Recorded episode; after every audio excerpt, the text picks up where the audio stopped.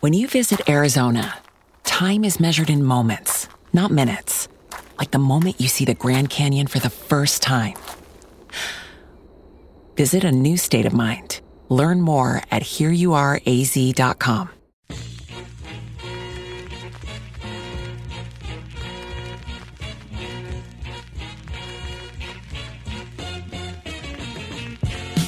Welcome to the Edge of Sports podcast. I'm Dave Zirin. This week we are speaking to the co author of Jim Brown's best selling 1989 memoir, Out of Bounds, Steve Delsohn. I'm going to talk to Steve about the film One Night in Miami and how Jim Brown was portrayed. We're also talking to Michael Lee of the Washington Post about the passing of his dear friend and a friend of ours here at the podcast, Sekou Smith uh, just an incredible journalist, an incredible NBA reporter who died from the coronavirus at age 48.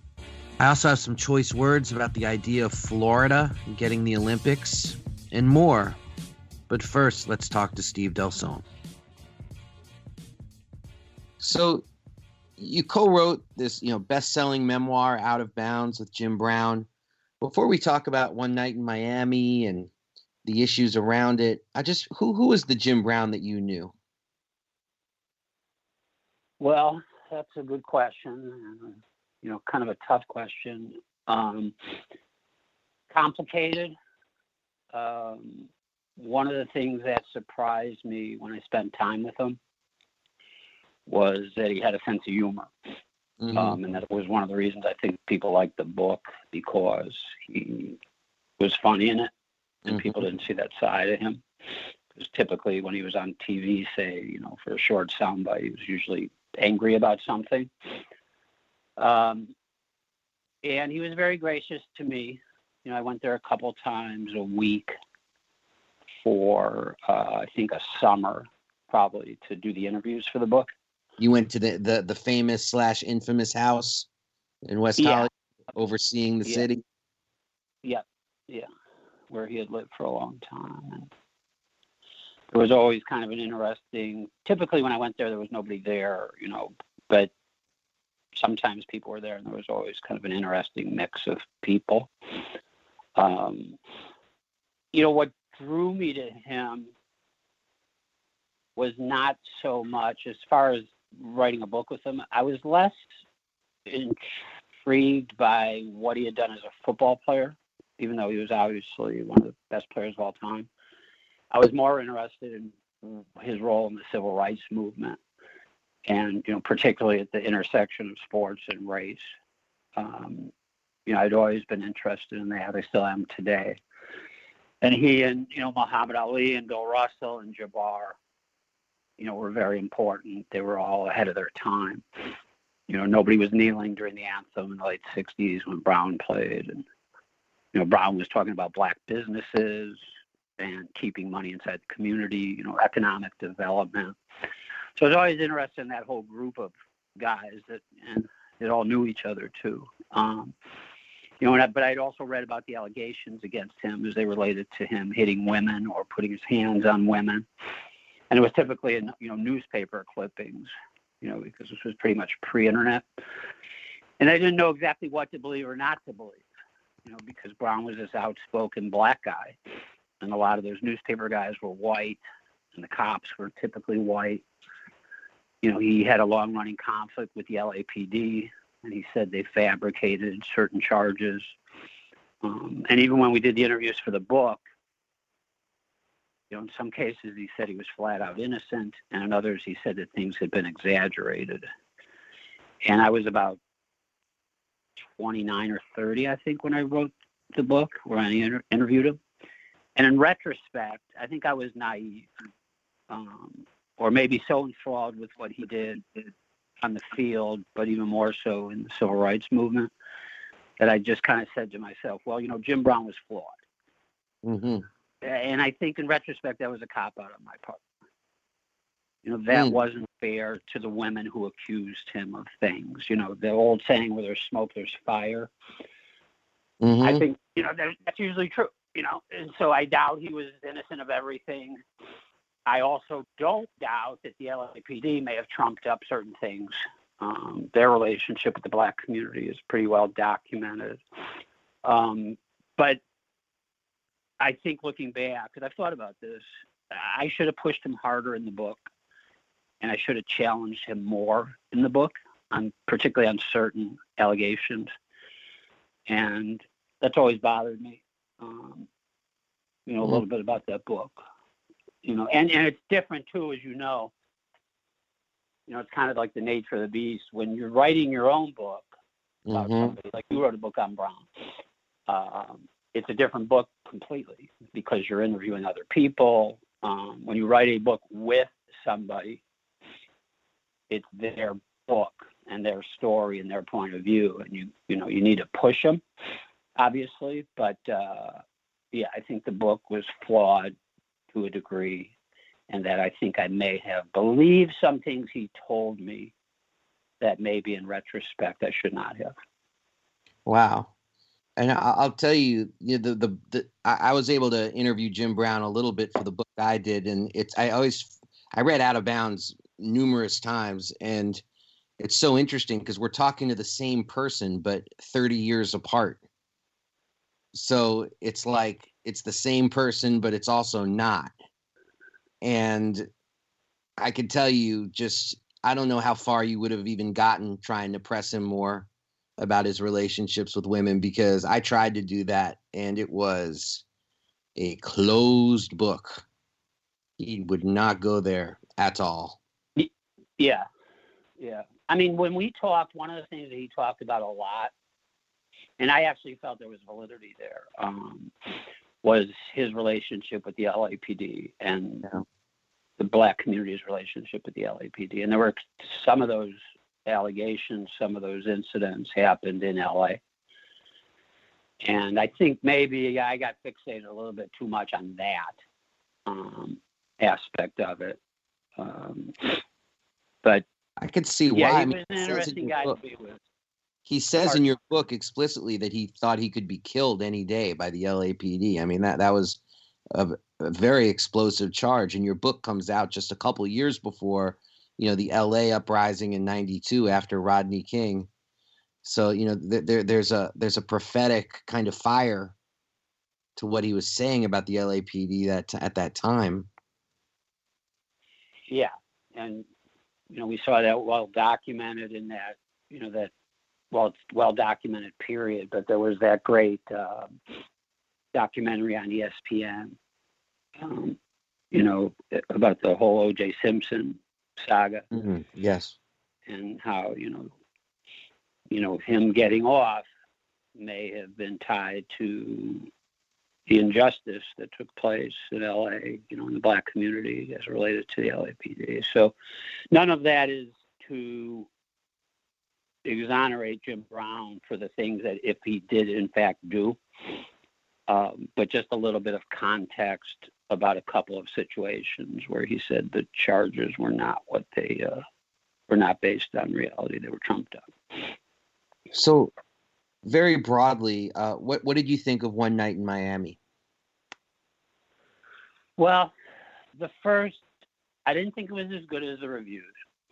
You know, I think it got 90 plus something on Rotten Tomatoes. I definitely didn't, I wouldn't have given it in the 90s. The first 30 minutes, I felt it was kind of contrived, very contrived. As they were setting up the characters, I just kept thinking, I'm watching a movie, you know. Um, Mm. Which is always, you know, one of the barometers when you're watching something that's based on real life. Does it feel real? You know, like Selma, for instance, felt very real and authentic, in my opinion. You know, the movie Selma. Um, so I felt it was pretty contrived early on, like bad enough to turn off almost. But then about an hour in, I think um, it got good when, particularly when Malcolm X and Sam Cooke started arguing. And you know, I thought those were the two best performances by the actors, especially the actor who played Malcolm. Mm. I thought he was terrific. Um, I couldn't remember where I had seen him before, and it turned out it was Peaky Blinders. Oh, He, that's right. he was in. He was yeah. So, you know, I thought he was great because um, there was kind of an underlying sadness to his character. You know, and he talked about the fact that, you know, he was a target. Um, and so there was, you know, that was kind of heartbreaking. I thought throughout, just knowing what would ultimately happen to him and his character's kind of acknowledgement of what would happen.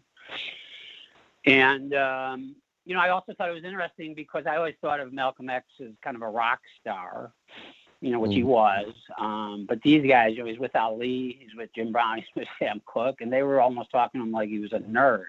You know, yeah. the guy who wouldn't stop talking politics. That was kind of interesting and entertaining the way they looked at him versus how you know most people looked at him as a iconic figure. And then uh, you know the ending I thought was great with Sam Cooke, you know, singing "The Change Is Going to Come," you know, which is one of the best songs of all time. Mm-hmm. And um, you know, but I think you're looking at Malcolm X when the movie ends, listening to that song. So that was powerful. So it was, you know, I thought it was good for sure, very good, but uh, not as good as I was expecting it to be. What did you think? Um, no, I, I thought I thought it built over the course of the film. Um, and it got better as it went along, especially as I became more acclimated to the actors playing the role. I thought, you know, the the portrayal of Malcolm X. We don't get a human Malcolm X in cinema usually. Um, in even Denzel's storied performance, you don't get what Kingsley Ben-Adir brought to the table. Um, so I thought that that was very special, seeing the Malcolm on screen. And the other thing about it that I'll say that I thought was really positive is you, you don't really get men on screen very much being just friends and human with one another in that kind of way. I don't know. There's something about the camaraderie and the love on display that I felt like I hadn't seen since something like Diner. You know, like it had this feel of of people just talking very naturally to one another, which took a second for me to get acclimated to because these are such icons. But I yeah. felt like it found its groove and um and I got a lot out of it. And obviously I'm obsessed with the history of it, so I was looking at it through those eyes as well. Yeah, yeah. Um, I'm reading a biography. I agree with all. I'm reading a biography of Malcolm right now, the newest one, "The Dead Arising, and mm. I put it down. You know, it's like 700 pages, like all big biographies, and so I put it down for a couple of days. as soon as the movie ended, I picked it up again. Wow. So yeah, it's a good movie, and it's I mean, it's definitely timely. I mean, I, I mean, he didn't. I, I, didn't think he was given a great deal to do. But what did you think of Aldis Hodge's performance as Jim Brown? I thought his character was the the he, he, the performance was fine. Uh, it was okay. I but I agree with you. I thought that character in particular was kind of just a sketch mm-hmm. and not that well, really not that well written he had the least uh, you know to work with. I think you know I think it's really a movie about Sam Cooke and Malcolm X. Really, mm-hmm. you know Ali's in there for comic relief, kind of. Um, Brown's just there. It's really, I think, it becomes a movie about Malcolm X and Sam Cooke and what it means, you know, to, you know, Malcolm X had one view, obviously, of what it meant to be active, and Sam Cooke had another um, those guys were the heart of the movie. And of course, it was Leslie Odom Jr. who played Sam Cooke from Hamilton. As the movie got going, I started to appreciate his performance more and more. Now, correct me if I'm wrong, but in Out of Bounds, do you and Jim talk about the night in Miami, or did, was that not in the book? I don't remember him saying anything about Sam Cooke. He definitely was with, and he and he didn't frame it as a night in Miami, you know, anything monumental. But I, but he did. It is in the book. Mm-hmm. That's right. That he was with Malcolm and Ali in Miami that weekend. Um, and you know that was the kind of thing that really interested me about Brown. You know, it's, you don't get to sit down with too many people who used to spend time with Malcolm X, uh, Muhammad yeah. Ali, Richard Pryor, but so yeah, he talks about it, but he, he didn't go into much detail. Now I wish he would have. Um, but yeah, I don't remember him saying Sam Cooke was there.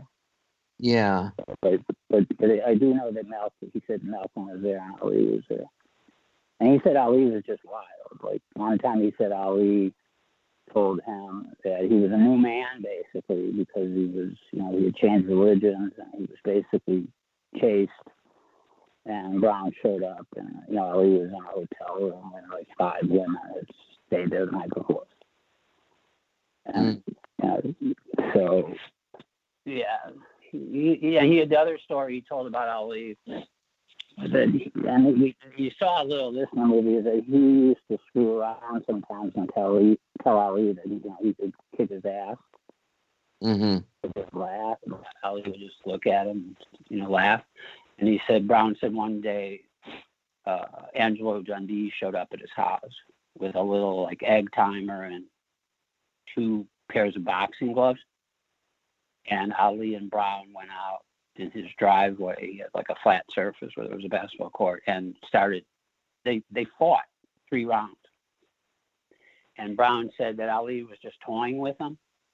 You know, he wasn't trying to hurt him. But Ali Brown said I couldn't lay a hand on him. Number one, and I was completely exhausted. You know, after the first or second wow. round. And he said it, he kind of dawned on me then that you know Ali was in 50 times better condition, and that you know Brown just realized like I you know I couldn't do a thing with this guy. I'll tell you when I when I got to have a couple conversations with Jim Brown, I pressed him about the night in Miami. This was about six years ago. And one of the things he said, he he he said that he had to spend part of the time running interference because Malcolm was uh, was pressing Ali about, okay, it's great you're joining the nation, but I'm also starting this new organization. Maybe you could come with me. And and and, and Jim talked about like you know Ali said to him like, hey, I need your help here because this is a little too much pressure for what I'm dealing with right now. And I thought that was interesting, but I, and I thought the film it hewed sort of it, it touched on that. I mean, that's pretty radioactive stuff, but it, it, it had at least a scene on that so it, it was attempting to show something with some truth and not just be this kind of reimagining. Yeah, I agree. And you got to decide. You know, you're looking at you know these guys are all you know all four main characters or these monumental figures in American history, and you you know you're trying to condense the story literally into a night. Yeah. And so yeah, I think they did a pretty good job. I was interested in that too. Um, you know, because that was an interesting part of Malcolm's life was, you know, the he break. was excommunicated. Yeah. So. Yeah, I, would be remiss if I didn't ask you uh, before, and I really do appreciate your time, Steve. I'd be remiss if I didn't ask you. Um, you know, Jim Brown four years ago, he makes a big point of of uh, criticizing John Lewis and sitting down with Donald Trump. Uh, seeing that evolution of Jim Brown, did that surprise you? It surprised me and it appalled me. You know, I got texts. I hadn't talked to Brown in like literally 25 years. You know, it's not like we were buddies or anything like that. We worked together. You know, I think that book came out like literally 30 years ago, maybe. Yeah. Uh, no, I was really turned off, and then he, you know, especially his comments on John Lewis, and, you know, sitting down with Trump, with Kanye, who turned out to be, you know, another kind of problematical guy. I guess or has been for a long time. No, I was really kind of, you know, in a way, it didn't surprise me. Brown, I think, his general mo is that if I can get close to, to people in power, I can make change. Mm-hmm. You know, I've heard him talk about that before. But, um, you know, I think also didn't he when you know when after the Kaepernick thing, didn't he tell the players they shouldn't be kneeling? Yep, sure did. Yes. So I mean, you know, honestly, it's not my role as a white guy to tell Jim Brown what to do. Uh, yep. as it relates to race relations. But if you're asking me a question, I'm going to answer you. And I was very turned off when I saw Brown with Trump. Um, you know, you don't want to normalize a guy like Trump to any degree. And, you know, there's still a lot of people in the black community that do look up to Brown mm. for the role that he's played in the civil rights movement. And so, yeah, I was a little bit uh, like, what the hell is he doing? So, and then in some ways, he got pretty conservative, you know, over the years. I mean, yeah. It's hard to be more conservative than sitting down with Donald Trump, like he's your buddy, and, and saying, you know, negative things about John Lewis. Yeah, no, no doubt about that. Um, quite quite the journey, and that and that hurt a lot of people when he did sit down with Donald Trump, and I certainly heard that from more than a few people as well. Yeah, Steve, I also would be remiss if I didn't ask you. I'm, I'm sorry, this is a totally different topic, but um, I know for a lot of our listeners, they'd love to a peek behind the scenes on this. You know, you, you worked at ESPN and for Outside the Lines. Um, I would just love to ask you generally, what was the best and what was the worst part about working for ESPN? Well, I had a different experience than a vast majority of people that worked at ESPN because I was at Outside the Lines for all 16 years. Mm. That is not the same as you know somebody working for Sports Center, say, or any of the shows. So I had a great experience. You know, uh, for your listeners that aren't you know completely familiar, you know, Outside the Lines does mostly investigative pieces, enterprise pieces you know, I used to laugh and say, you know, in 16 years, I never did a single story on whether, you know, the Dodgers were going to have a good bullpen. Sometimes I wanted to do a piece like that, you know, just to kind of decompress a little bit. So for 16 years, I was doing interesting pieces on important topics. I don't know what went on behind closed doors, but I felt zero pressure from management to ever back down even a little bit on a story, and I'm talking not once. Mm.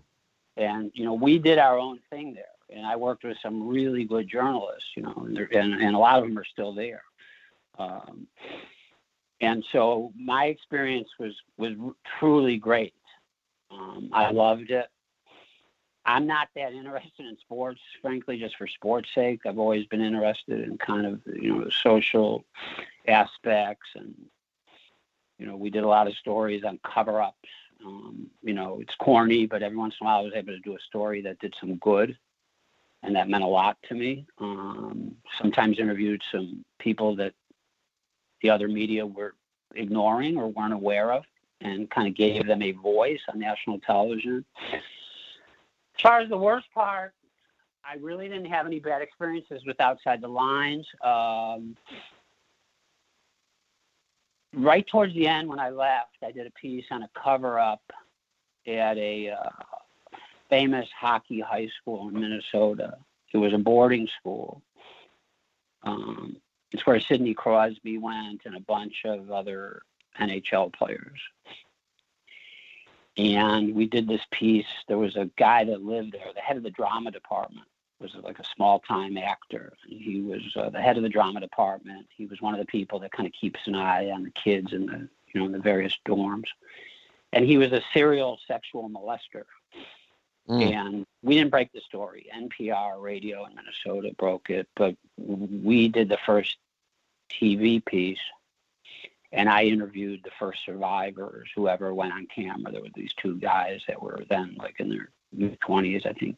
Um, very powerful piece, very well documented. You know, that was the other thing about Outside the Lines. Like, if you didn't have it nailed down, it didn't get on the air.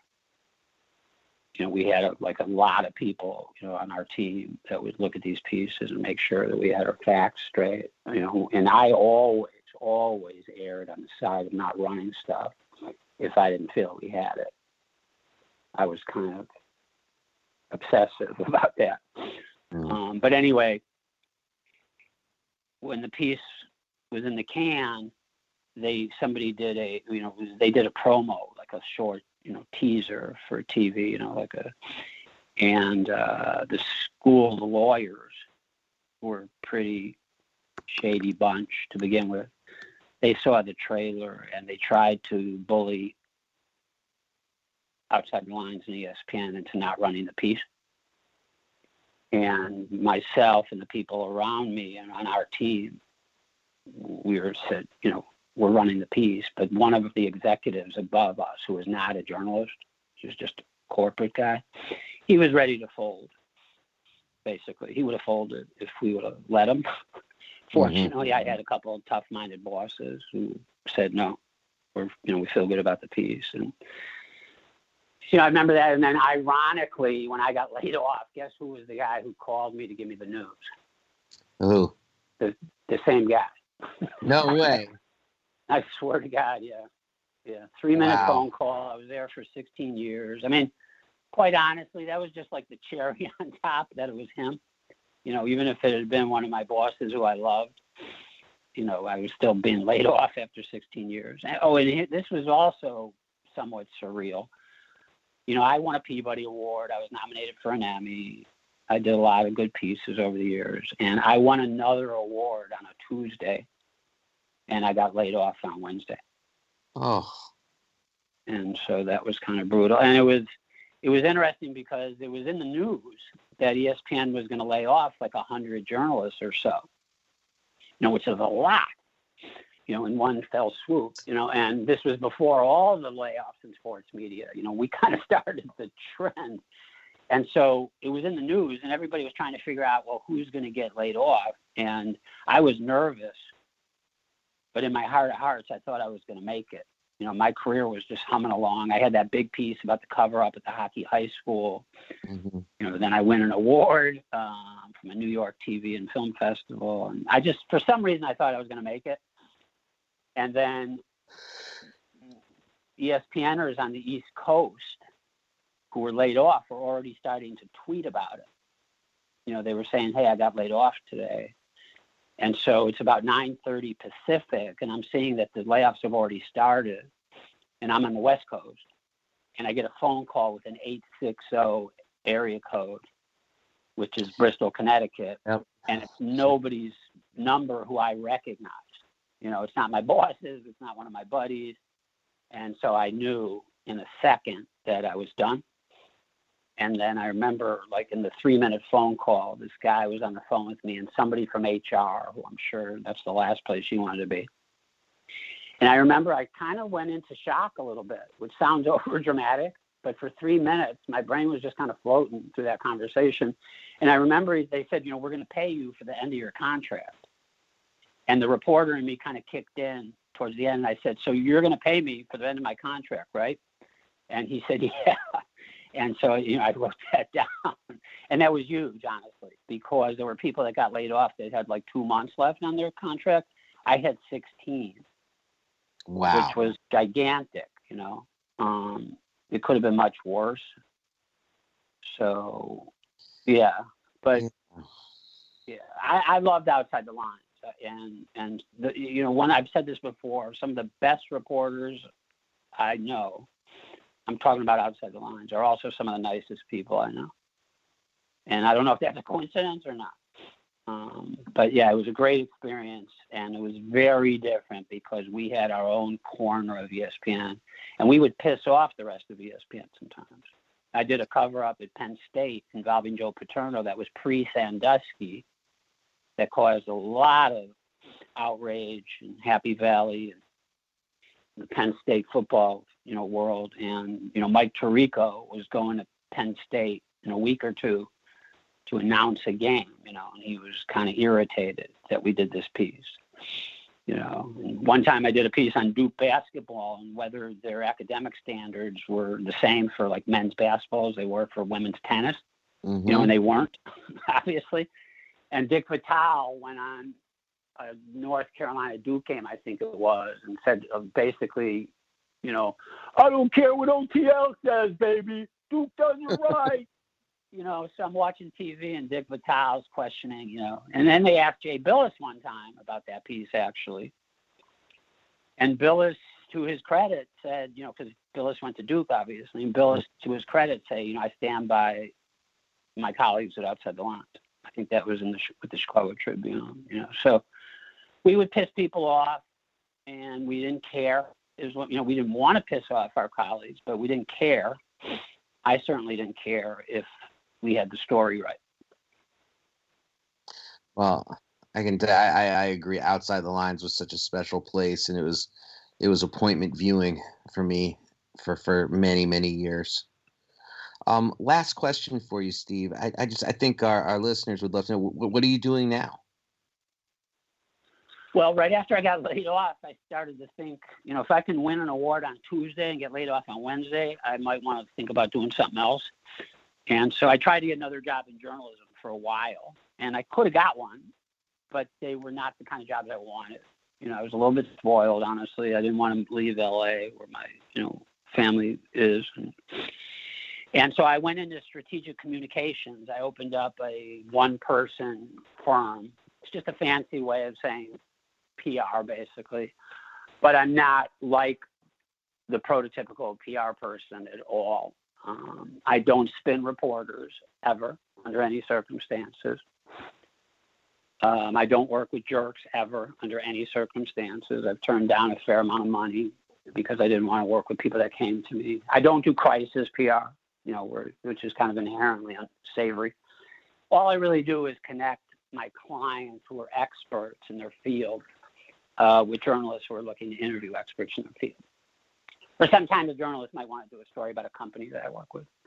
And so somebody once described me as a connector, and that's how I kind of think of it. I connect journalists who are always looking for legit experts interview with people that are experts in their field, whether they be an attorney or somebody in, you know, who works in social media. Like one of my clients is helps college athletes build their social media brands in the hopes that they can monetize those brands when NIL goes through.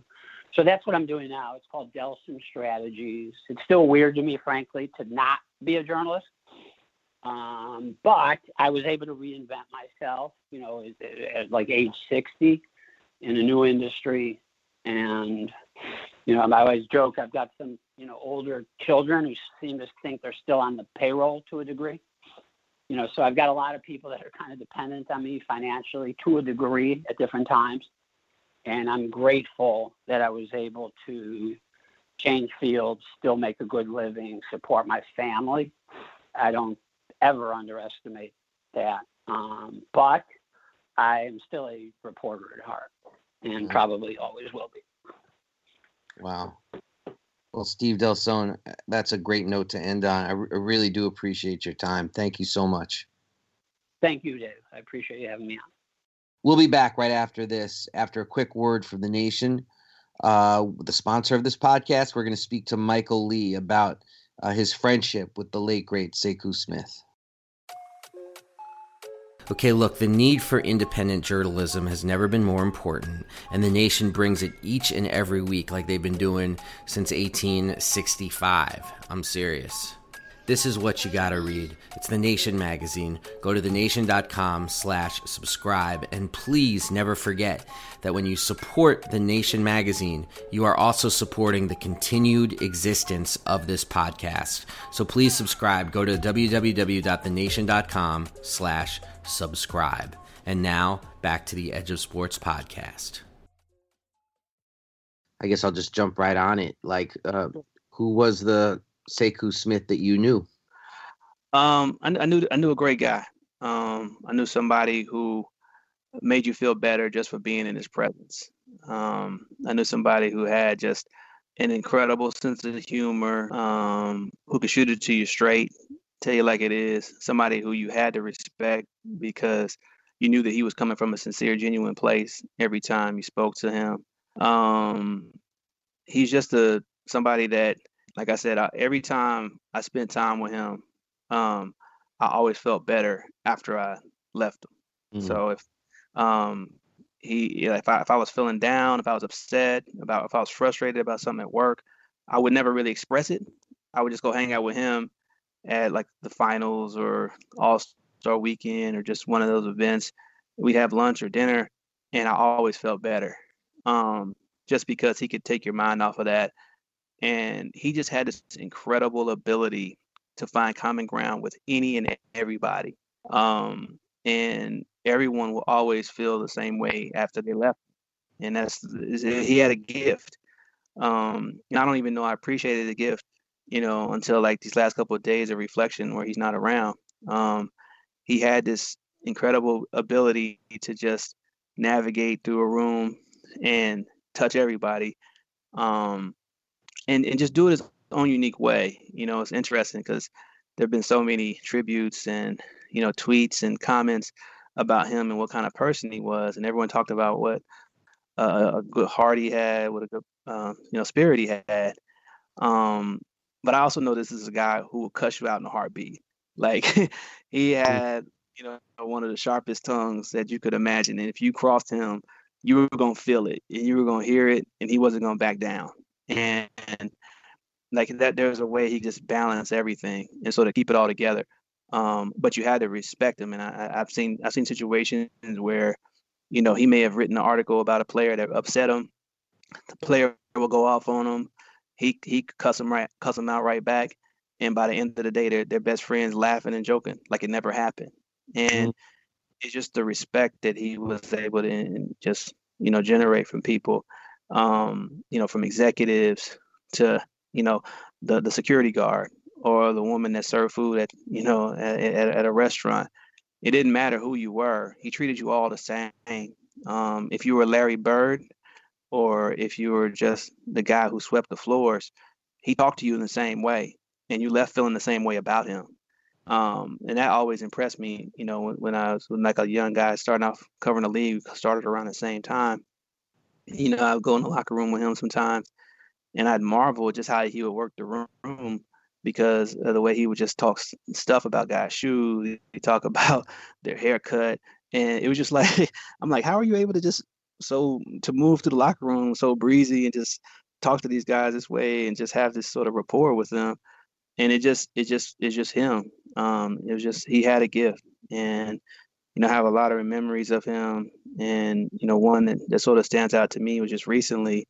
Uh, back in 2017, I had just become a father, and um, uh, I went to Las Vegas for summer league. My son was about two months old, and we had dinner, um, and just two of us, and we were just talking about life and fatherhood, and and the one piece of advice that he gave me, he said, if you can do it, you know, try to stay off the road if you can. Mm. You want to be there for your kids. And he said that it was one of the things that he didn't understand early on because, you know, he had three kids and the, um, while his older two kids were growing up, he was on the beat. So he was always on the road, traveling, going to games. And you don't really understand how that affects your kids. Like you like, well, I'm working to provide for them. I'm working to give them a better life.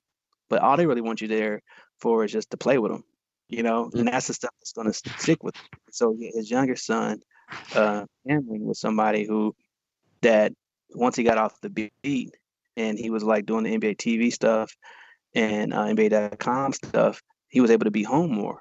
And so they had this special bond because they were able, they were always around each other and he could invest that time. And he just told me that if I had the chance, whatever I do in my job, just make time for your kids because that's the type of connection that you want. That's the type of relationship you want. And it's like the best advice that I had just about from anybody. Everybody told me about things to do as a father, but that's what resonated with me. And I respected him and I knew him as a father and how much he loved his kids. And for him to say that to me, I was like, well, that's I gotta that's how I gotta be with my kids. I gotta be there for them. And um, so yeah, that's that's the Sekou I knew. Is just a guy who just had this amazing ability to make you feel better um, and to make you laugh. I mean, he just had this incredible sense of humor. And on Twitter, I described him as, you know, a shit talker, um, because that's what he did better than anybody else. Like, mm-hmm. if you got into a debate with him, you got an argument with him, um, you just prepare to get dragged because he was going to take it all the way there, and you you you weren't going to get upset. You were just going to laugh and just try to come back with something else. But um, at the end of the day, uh, he was going to make sure that you knew how he felt. Yeah, he, he, certainly wasn't patient with my annual belief that the Wizards were going to surprise. um, just like he's like, "Come on, Dave, come on." You. Yeah, how you feeling about that now? Not not not great right now. Now that they're the subject of national debate about how things could be so terrible. Um, it was crazy. Someone pointed out they were 22 minutes of NBA Jump was devoted to the Wizards, and I was just like, why? Why are they doing this? But that's the sort of thing Sekou would have loved to point out.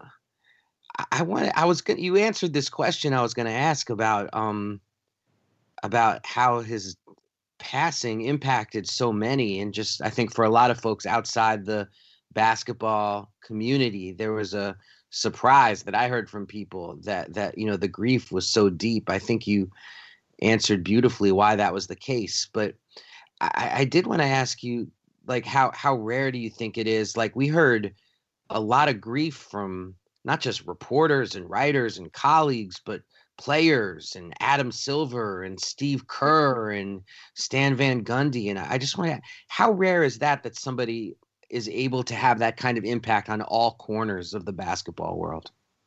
Yeah, it's not even just that. I mean, like I said, um, you know, it just you don't find many people with a hundred percent approval rating, but he had it, and like I said, it's just it was just because of how, you know, you you always felt better in his presence, you know. And the one thing about him is that I didn't realize this the last couple of days is that I mean I knew he was a, a great person. I knew he was somebody that was really cool, but you don't really understand how great somebody is when they make it look easy. And that's just how he is. Like he was able to really navigate an incredible career in the NBA, you know, as, as, a, as a reporter, as a commentator and analyst, but he did it so effortlessly. He made it seem like he wasn't trying that hard, but he was the one that was breaking stories and getting scoops and establishing these relationships in a way that, you know, a lot of play, a lot of reporters can't a lot of reporters envy. I mean, um, and I always admired that. And I didn't even understand the scale of how much he helped other people, you know, because mm. I'm just looking at it just based on my, my my interactions with him.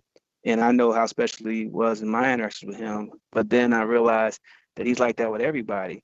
The the thing that stood me out is that everybody has the same Sekou story, but it's a different story because mm. he connected with them on a different level um you know like we connected because we both went to black colleges and I, i've known him for like half my life i've known him for half my life he went to jackson state i went to florida a&m and we were both guys from black colleges trying to make it in the in, in professional sports you know writing and and like so we had that connection early on and, and you know and then we you know hit it off on just other things and then we started covering the nba together um you know we really, you know, we're always around each other at, at different events. And, you know, we, we always had to make time for each other just to hang out. We always hung out with groups and then we hung out as individuals.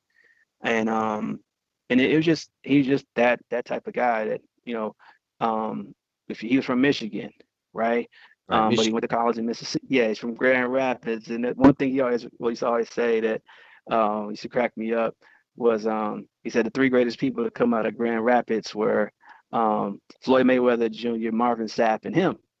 and I would always laugh because, you know, you, you would always say, well, yeah, I mean, Marvin Sapp is like great gospel music legend, and Floyd Mayweather is the, the, the, champ, you know, boxing champ. You're like, you know, you you just you're a sports guy, right? You know, you don't think much of it because he's your friend. But then you see him, unfortunately passing, and you see the the scale of you know, of the impact that his life had. And you realize, you know what? He was selling himself short. you know, he was greatness. And um, and you know, I'm gonna miss him. Um, you know, just from the aspect of, you know, his laughter, his candor, um, his honesty, just, you know, just and he was somebody I trusted um when I was when I made a lot of my career decisions, you know, he was there, you know, rallying and, and encouraging me. You know, um, when I left the AJC, to go to the Washington Post. I mean, he was telling me how important it was for me to, you know, take this opportunity and that they don't come around that often, you know, for, for black writers to be able to get at the Washington Post. Like I had to get in that door and make sure that I achieved and that other people could come through and follow me. Actually, because I took the job at the Post and then he wanted to replace me at the AJC and he was mm-hmm. covering the Hawks and did a great job there, obviously. Um, and so, but and, and, you know, from there, from when I went to Yahoo and um, Athletic and, back to the Post, I mean, he's just somebody that you always wanted to uh, just go over things. And, and you know, it's, it's funny. Well, it's not funny. This week was like really emotional. Um, you know, I, I over the last couple weeks have been emotional. Ever since he was hospitalized, I knew about it. And the minute I heard that he was in the hospital, you know, I broke down and just I cried. Like I just I couldn't really think about not having him around. And so I sort of had a little time to prepare that this might happen. And then when it happened, I still didn't want to believe it, and I still, you know, broke down again. Um, and it was weird um, because you know I just I just wrote a story um, about uh, Kylin Hill. He's a running back for Mississippi State, and uh, he um, put out a tweet last summer about how he wasn't going to play if they didn't change the flag. And so they got the ball rolling. Now Mississippi has a new flag. And so over the course of me reporting on this story, I started to think a little bit about, you know, my family history because my great grandfather was from Mississippi, but I didn't know anything other than that. And so I started pressing my uncles and trying to just get more information about that. And so I found out where my where my great grandfather was from. Now Sekou um, moved to Jackson State and he worked for the Clarion Ledger for a while, covering you know Ole Miss and Mississippi State football. So I know he knew every corner of that state, and I my hope was that I would be able to talk to him about where my grandfather was from. Maybe he'd give me some perspective, and you know help me understand. So I, I was I was hoping to have that conversation with him. Never going to have that conversation with him, and you know not that I needed him to help me connect the dots in my family but it would have just been cool to have that conversation with him. So now I'm thinking about all the conversations that I'm never going to be able to have with my friend. And that makes me sadder. It makes me more upset. Um, makes me upset about the fact that we haven't been able to, you know, you know, hold off this this coronavirus. We've done nothing um, to make it better, and now it's taking out the people, somebody I love. Now I've had people, um, you know, come, have coronavirus and survive it, um, but I always was worried about him, um, you know, because I know he had other health issues in the past, and I was worried that this would be, you know, kind of exploited by the by the virus. And unfortunately, it was. But, um, you know, today's today. I don't know uh, I can say what day it is, but today is, is January thirtieth. Sure. And um, uh, this time last year, he had just posted a podcast on um, Kobe Bryant's death. Mm-hmm. And uh, for Hang Time, his Hang Time podcast after Kobe died, and he uh, contacted me and Marc Spears, and um, he and Marc are are really tight, and I was fortunate that they allowed me in their circle for a bit because they were like big brothers to me. Um, but I always felt like we were just cool, you know. Um, but when Kobe died, he contacted us because he said I wanted to have two guys that I know that I've been in this business with the whole way through and I just want to have a conversation. I don't want to do a typical podcast where I ask questions. I just want to just talk. And I know you two are the best people for this, and we're just gonna have a real conversation. And it felt good that one he he wanted us to be in and on him, and then um, and then we did have a conversation. We talked about Kobe. We talked about our memories with him and and our relationships with him and stories. We shared stories, but then we talked about our own mortality and just how much it meant that you know, we were able to have these friendships with each other and still had this time to connect with each other. And so he died on Kobe's the anniversary of Kobe's death. And so the minute I heard how he died, I, I thought about that conversation that we had. I thought about how, you know, I was one of the people that he wanted to talk to about that. And just, it just felt just kind of cruel um, because I had intentionally blocked out social media that day because I didn't really want to deal with Kobe's death and, and what that meant for me and how that impacted me. I didn't know Kobe's death was going to impact me the way it did last year, but it did. And a year later, you know, uh, one of my good friends is gone on the same day. Um, and I just had to reflect on that. And man, it's just, it's hard. Um, but he was just a great person. And I think that's what everyone's getting a sense of. But I do want to say that you know, it, it's it's funny that everyone talks about what a sweet person he is, but everybody who knows Sekou knows that um he will tell you to your face just what he thinks of you, and I, that's that's what I love about him, and that's why everybody uh, I think had love for him because you don't come across many people who are going to be that real with you, that straight with you, um, but then have you just busting out laughing before it's all over. Mm. What do you think the best possible tribute would be to his mm. memory for individuals? I mean, th- there's a there's a collective tribute that people can do in that there you know there's a scholarship that already that's been launched at Jackson, Jackson State in his Yeah. memory that people can give to, and I've put that out on my um, Twitter feed. People can check that out. But so that that's what people can do if they want to. Uh, to, to just add to the memory of, of Sekou Smith and the tributes to Sekou Smith. But what do you think's the best possible personal tribute to his memory in terms of who we are and how we act towards one another? Well, always be true to yourself. You know, always be yourself, and that, that's that's the one thing that about Sekou too is that I remember when we first started covering the league. I was I was pretty young when I first got started, and I didn't when I my very first year on the beat, I didn't have any dress clothes. I had like a couple of pair of slacks and maybe a couple sweaters, and so I thought I thought I had to like look a certain way um, as an NBA writer. And I started buying suits and and I liked the suits after a while. So that, that became sort of my thing. But I, I wore the suits primarily so I could look a certain way that uh, you know coaches and GMs and they would talk to me. You know, they didn't see me as like a, a, a young kid covering the league. Um, but Sekou wasn't like that. Sekou was wearing whatever he had, you know, and and he, and he was wearing jeans and and some a fresh pair of kicks and and uh, maybe a zip up sweater and and uh, and that's that, that was it. And you were going to accept him for who he was, and he, he didn't care about you know that that that that part. You know, he didn't like wearing ties. He wasn't to wear a tie. When he wound up going to uh, NBA TV, you know, he always wore turtlenecks. You know, because he just didn't like wearing ties, and that was him. And being himself allowed him at every step of the way to just move forward. So I would just say, don't try to be who you think you should be. You know, admire somebody for their work, admire what they do, um, but you don't have to try to be like them to be great. There's enough within you um, if you believe in yourself, and you can navigate through all these worlds by just being who you are and being a, sin- a genuine, sincere person.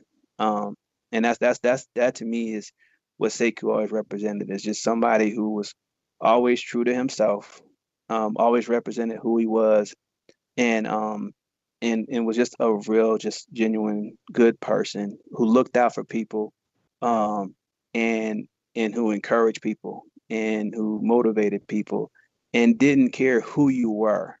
He didn't put people on a scale of importance. He didn't say, "Well, you know, that guy is a janitor. I don't really need to know him." You know, but he's like, "Hey, man, you know, you're the security guard for the for uh, for in the arena. I walk past you every day, so I need to know who you are, and I need to, that you know who I am."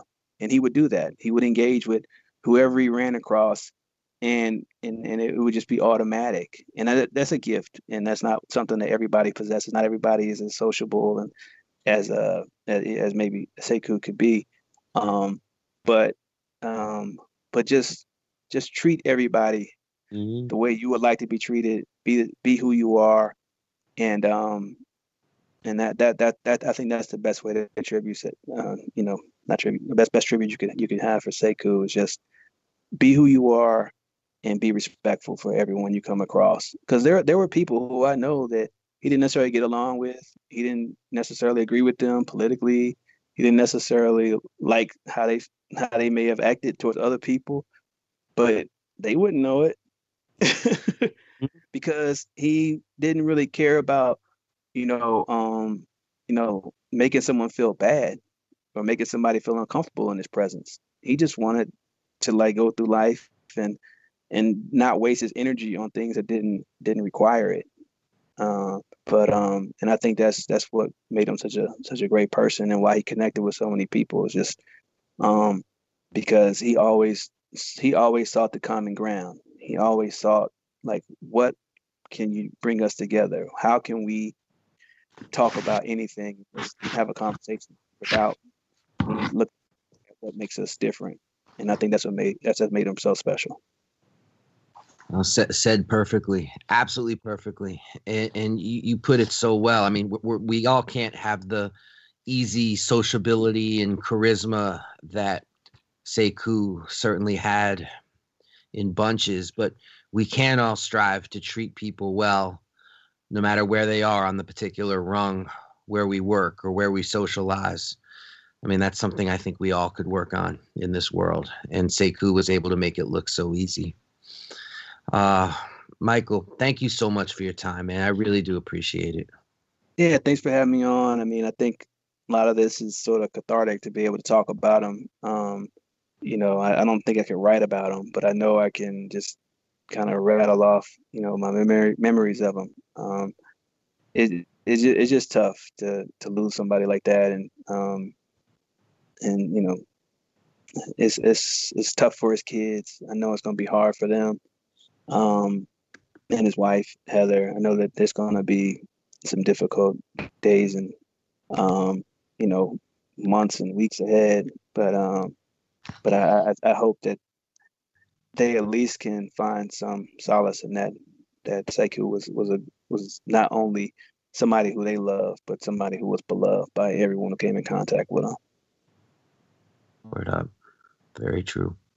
That's Michael Lee from the Washington Post, everybody. Uh, we'll be back after this. We'll be back right after this with a quick word from Edge of Sports.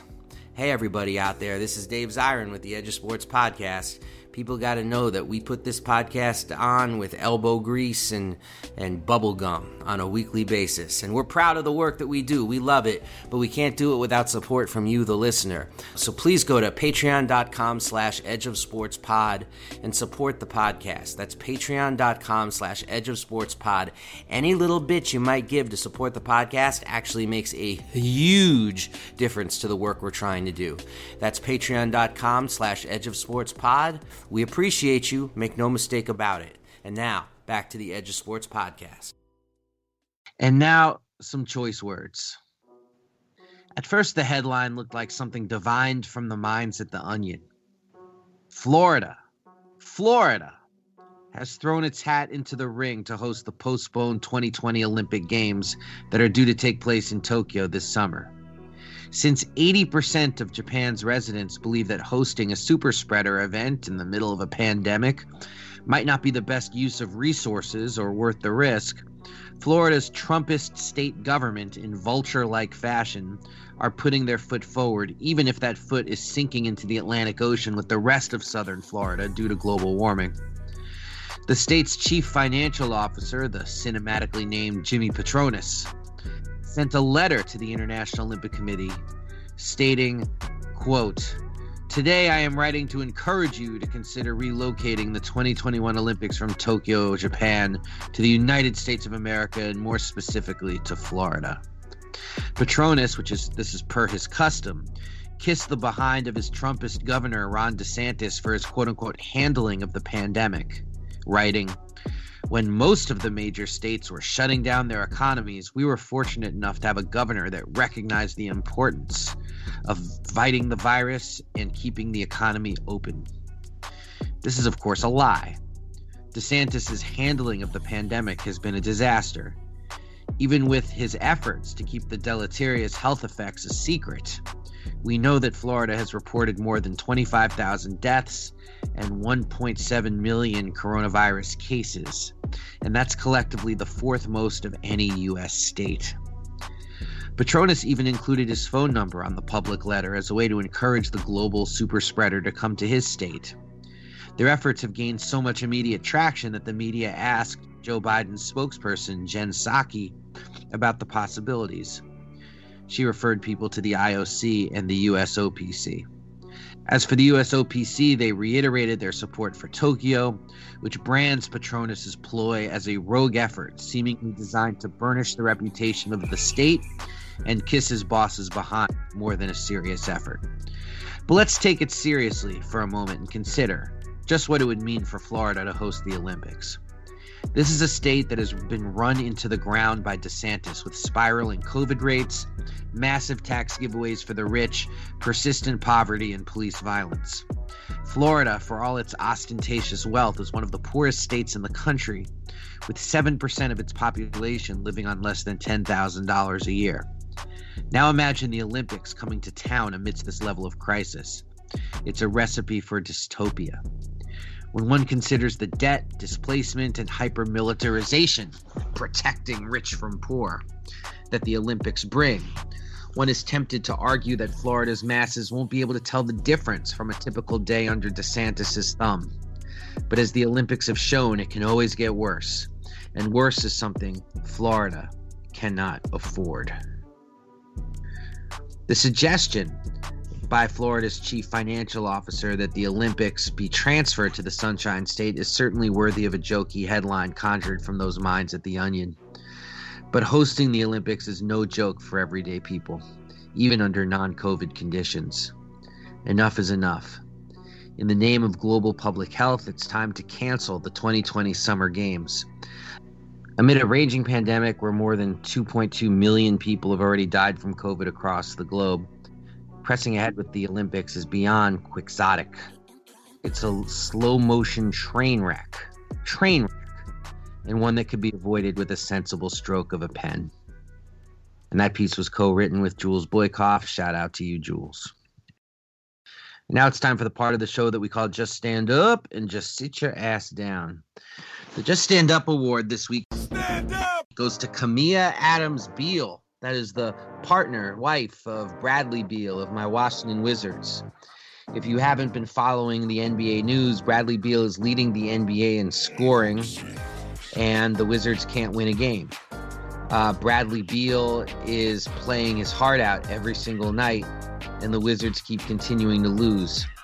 Bradley Beal's face at the end of games is becoming a meme unto itself as people are just uh, amazed at him showing his pain so explicitly on the bench. And Kamiah Adams Beal, she put out a very simple uh, tweet after a Wizards 20 point loss. And when I say a Wizards 20 point loss, it's pretty much like saying every Wizards loss. She just wrote, The definition of insanity is doing the same thing over and over again and expecting different results.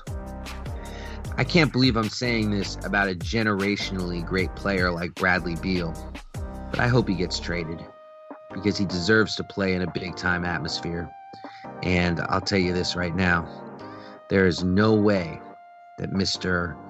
Uh, Bradley Beal deserves to sink with this Wizards organization. Good luck out there, Brad. Hopefully, by the time this plays, you will have been traded. Now it's time for the Just Sit Down Award. And the Just Sit Down award this week Sit your ass down. goes to somebody on Twitter. I don't even know who their name is, but they said that Tom Brady is the best athlete in the history of American sports. In the aftermath of him making his 10th Super Bowl with the Tampa Bay Bucks. Let's forget for a second that Tom Brady threw three interceptions in that NFC Championship game against the Green Bay Packers and wasn't even the best player on his own team. Forget about that just for a second because that's this person is talking about Brady's cumulative career. Not only would I say that I can name half a dozen athletes without even blinking, who I would put ahead of Tom Brady, from Serena Williams to Muhammad Ali to Jim Thorpe to Jim Brown, for that matter. Uh, one reason why I would never say that Tom Brady is the best athlete, and people may disagree with this, and that's just fine, is because he's a white athlete. He's a white male athlete. And I would argue that because of the history of racism and bigotry in American sports, it's impossible to say that a white athlete is the best athlete. For the simple reason that white athletes do not have to carry the burden of representation every time they take the field. Tom Brady gets to just focus on football. Think about what Muhammad Ali had to focus on when he was boxing, or the three years when he wasn't boxing, only to come back. Think about what Serena Williams carries on her shoulders. And then think about Tom Brady. Think about all the scandals that Tom Brady's been involved in over the years, from Videogate to Deflategate. And think about how little he's had to sort of answer for that in a way that's collective. As if, Tom Brady, you cheat. What is it about white people and cheating? What kind of music do they listen to? Their jeans sag? I mean, these are things that Tom Brady doesn't have to deal with, let alone racism chirped at him from politicians because, you know, he gets too mouthy. That's never been part of Tom Brady's life. So it's allowed him to skate and focus on being a quarterback. So I can never call Tom Brady or any white male athlete the greatest in the history of American sports because it's ahistorical, it's decontextual, and it just doesn't work. Doesn't pass the intelligence test. So whoever wrote that tweet, sit your ass down. Sit your ass down. And also before we go, you know, this is a heavy show because we're saying goodbye to Sekou Smith, uh, great friend of the show, great friend of me when I was coming up, uh, always there. But I also want to say goodbye to a legend, uh, Mr. John Chaney. John Chaney, the longtime coach of Temple University. John Chaney, uh, somebody who passed away just this past week, um, 89 years old. And what John Chaney did that was so amazing is, you know, whether it was his 24 seasons at Temple, uh, whether it was his 17 NCAA tournament appearances, whether it was the fact that he had the number one team in 1987, 1988 with uh, Mark Macon, if people remember that name. What made him amazing was that John Chaney was just this outspoken opponent of the racism of the NCAA during a time where, you know, that was definitely something that could get you in a lot of trouble. And, you know, they called John Chaney Little John, with John Thompson was Big John, you know, these two black coaches taking on the system. And, you know, we just lost John Thompson, and now we lose John Chaney. And, the, you know, these are sad days. But, you know, the example, like Sekou Smith, the example that John Chaney left is something that really is going to stand the test of time and make us collectively stronger if we're willing to learn the lessons of his life of perseverance and resistance.